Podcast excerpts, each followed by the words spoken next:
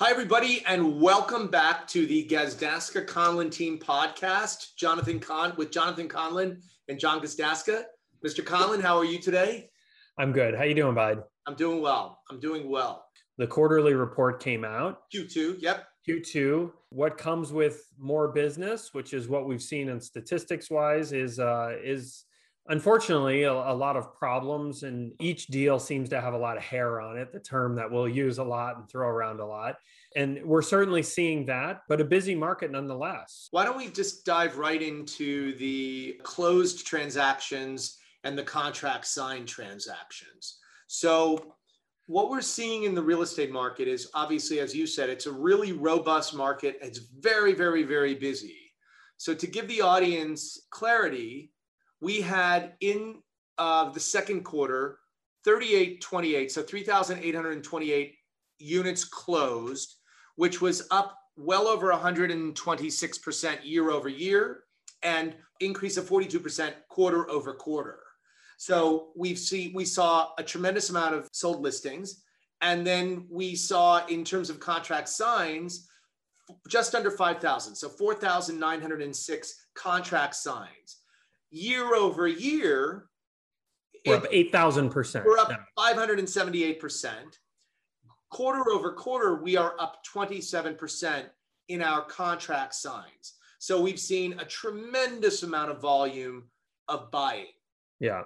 And of course, we're going to negate the year over year. I mean, the 2020, Q2 of 2020 was like the, the real dregs of COVID. So you know those those percentages these massive percentages that companies are throwing around in year over year figures really don't mean a whole lot um, but when you but what's interesting is when you look go back previous years and you go back to q1 of 2021 which was busier um, we're still seeing significant increases in terms of percentage of contracts signed as well as sold and closed so it's a sure. It's a it's a great thing to see and all the statistics sort of lead to the same to the same conclusion, which we'll we'll get more into. In specific, when you compare to 2019, 2018, 2017, even though 2018, 2019 started to be a declining market, the figures, both those figures are have increased, not a not not 800% or 500%, but in, in some cases, certainly double digit percentages.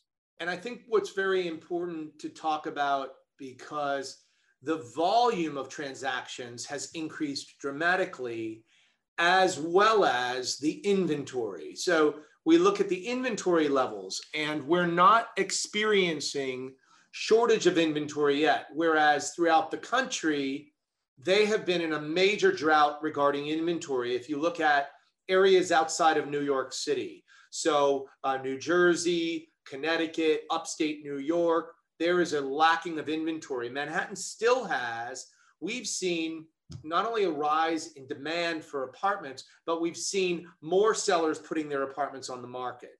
So inventory currently stands at just under 8,000 units, so 7939. Inventory is up year over year, however, not for the same reasons. Whereas nothing was going on last year, like you said, in the second quarter, it was right during the height of the pandemic. So we had not only do we have a lot of units pull off the market, but there were still a lot of units remaining on the market and nothing being eaten up. This year, we have more units, more units being bought, but we do have many more units coming on the market. So inventory is just under 8,000. And then what's important to look at, even though it's a 31% year over year increase, uh, that's not as relevant as the quarter over quarter, which actually saw a, slight decrease in inventory. So even with the increased inventory, we have more buyers who are buying the real estate, and that's good.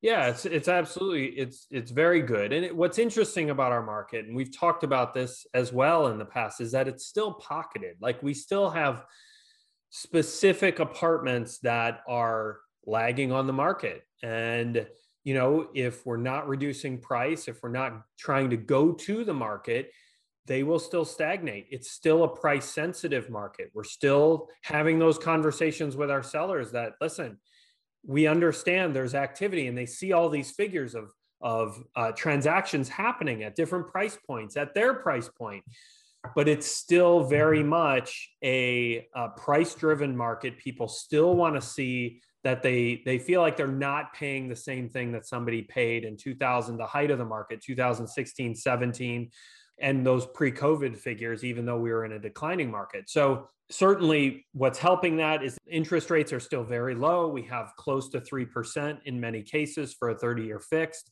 for most borrowers. Vaccinations are up so now they've released the the max the mask mandate. In most scenarios businesses can just put in their own uh, rules basically if they want people to still wear masks they can and then there's the pent up demand that's still eating up all that inventory so we've had a lot more inventory hit between April, May, June than what we typically have in any given year. So we, but thankfully, we've got that pent up demand and that level of transactions happening that's eating up that inventory as it comes on the market. And I think the new listings that are coming on the market with motivated sellers, pricing right, those things are selling. Um, and we're experiencing it where we put, we just have something on the market now. We have you know multiple bids on it and we're handling handling a, a bidding situation on that uh, as we speak. You bring up a very good point. And this is something that the audience really has to see especially if one is contemplating selling their apartment. This is not a buy this is not a seller's market. This is a buyer's market okay and it's slowly real estate doesn't change like overnight like a like a stock price will go up uh, $2 a share in one day. It doesn't happen that way. And so we have a we have a rather uh, balanced market, if I would call it that, where we have a very large pool of buyers and we have a very large pool of listings. Buyers still have a lot of choices and they're going to go after the best value, even though the, the percentage of discounts compared to last year is much smaller. The discount factor is decreasing, I would say, but it is by no means a seller's market. So sellers who are priced very high relative to the market, they're either going to have to wait for the market to catch up or they're going to have to reduce their price in order to be rewarded to get the home sold. That's it. As a broker, our jobs are very, very challenging right now. Yeah, I mean, I would go, and I've just, I'm just processing this right now. When you said it's still a buyer's market, it is, what's interesting to me and i would i would actually coin this market more of a broker's market and what that basically means is that you have to be an experienced broker in this market in order to try to make deals happen so what that means is like we have for instance we have these bidding situations that have happened over the last 3 months but they are challenging to navigate to keep everybody still engaged because in the buyer's mind they're still feeling like we should have some power here. And then when the seller gets multiple offers, they feel like, oh, well, I'm in the driver's seat. That's correct. When in reality, it's a it's it's not that clear cut. And that's a very delicate balance for brokers for agents to navigate. Yeah. I think if we get to the the sort of overview of what we're feeling these statistics tell us what it's telling me is that our market is starting to normalize a little bit, both in inventory levels, in transaction levels. We, we talked about this when we talked about Q1 or the last monthly statistics, is we feel like the market's going to continue to churn and be very busy throughout this year. I think we're going to see the busyness more at lower price points. Um, but I think transaction volume is going to be up significantly through the end of the year. While interest rates are still low, we have those young professionals coming back to the city, first time buyers are certainly out there, which is why we have a bidding situation on our on our entry level apartment uh, right now. And I think that's going to be the driving uh, statistics through the end of this year. I would say Manhattan's coming back, and it's coming back like a lion versus a lamb. And I'm excited about where the market's going to be going. So, with that, Thank you all for watching. We, we, we cannot thank you enough for tuning in. It's such a joy to uh, speak to you. If you have any questions about buying or selling or you need anything, we're here for you. Gazdaska Conlin team. Give us a call. There's a lot to navigate these days. More important time now than ever to have somebody that's knowledgeable, experienced in your corner. So, with that, everybody stay safe, stay healthy, and remain in gratitude. Remain in gratitude. And we will see you next week. All the information will be in the show notes, and we will see you soon. Thanks for watching or listening to the Gazdaska Conlin Team podcast. If you want to find us online or sign up to get our monthly and quarterly market stats, come on over to our website, gazdaskaconlinteam.com, or you can find us on all social media with the handle at Gazdaska Conlin Team. If this show was helpful, entertaining, or informative, consider telling friends and family or leaving us a review on Apple Podcasts. Thanks again for tuning in. Be sure to subscribe to the podcast so you don't miss our next episode, and we'll see you next time.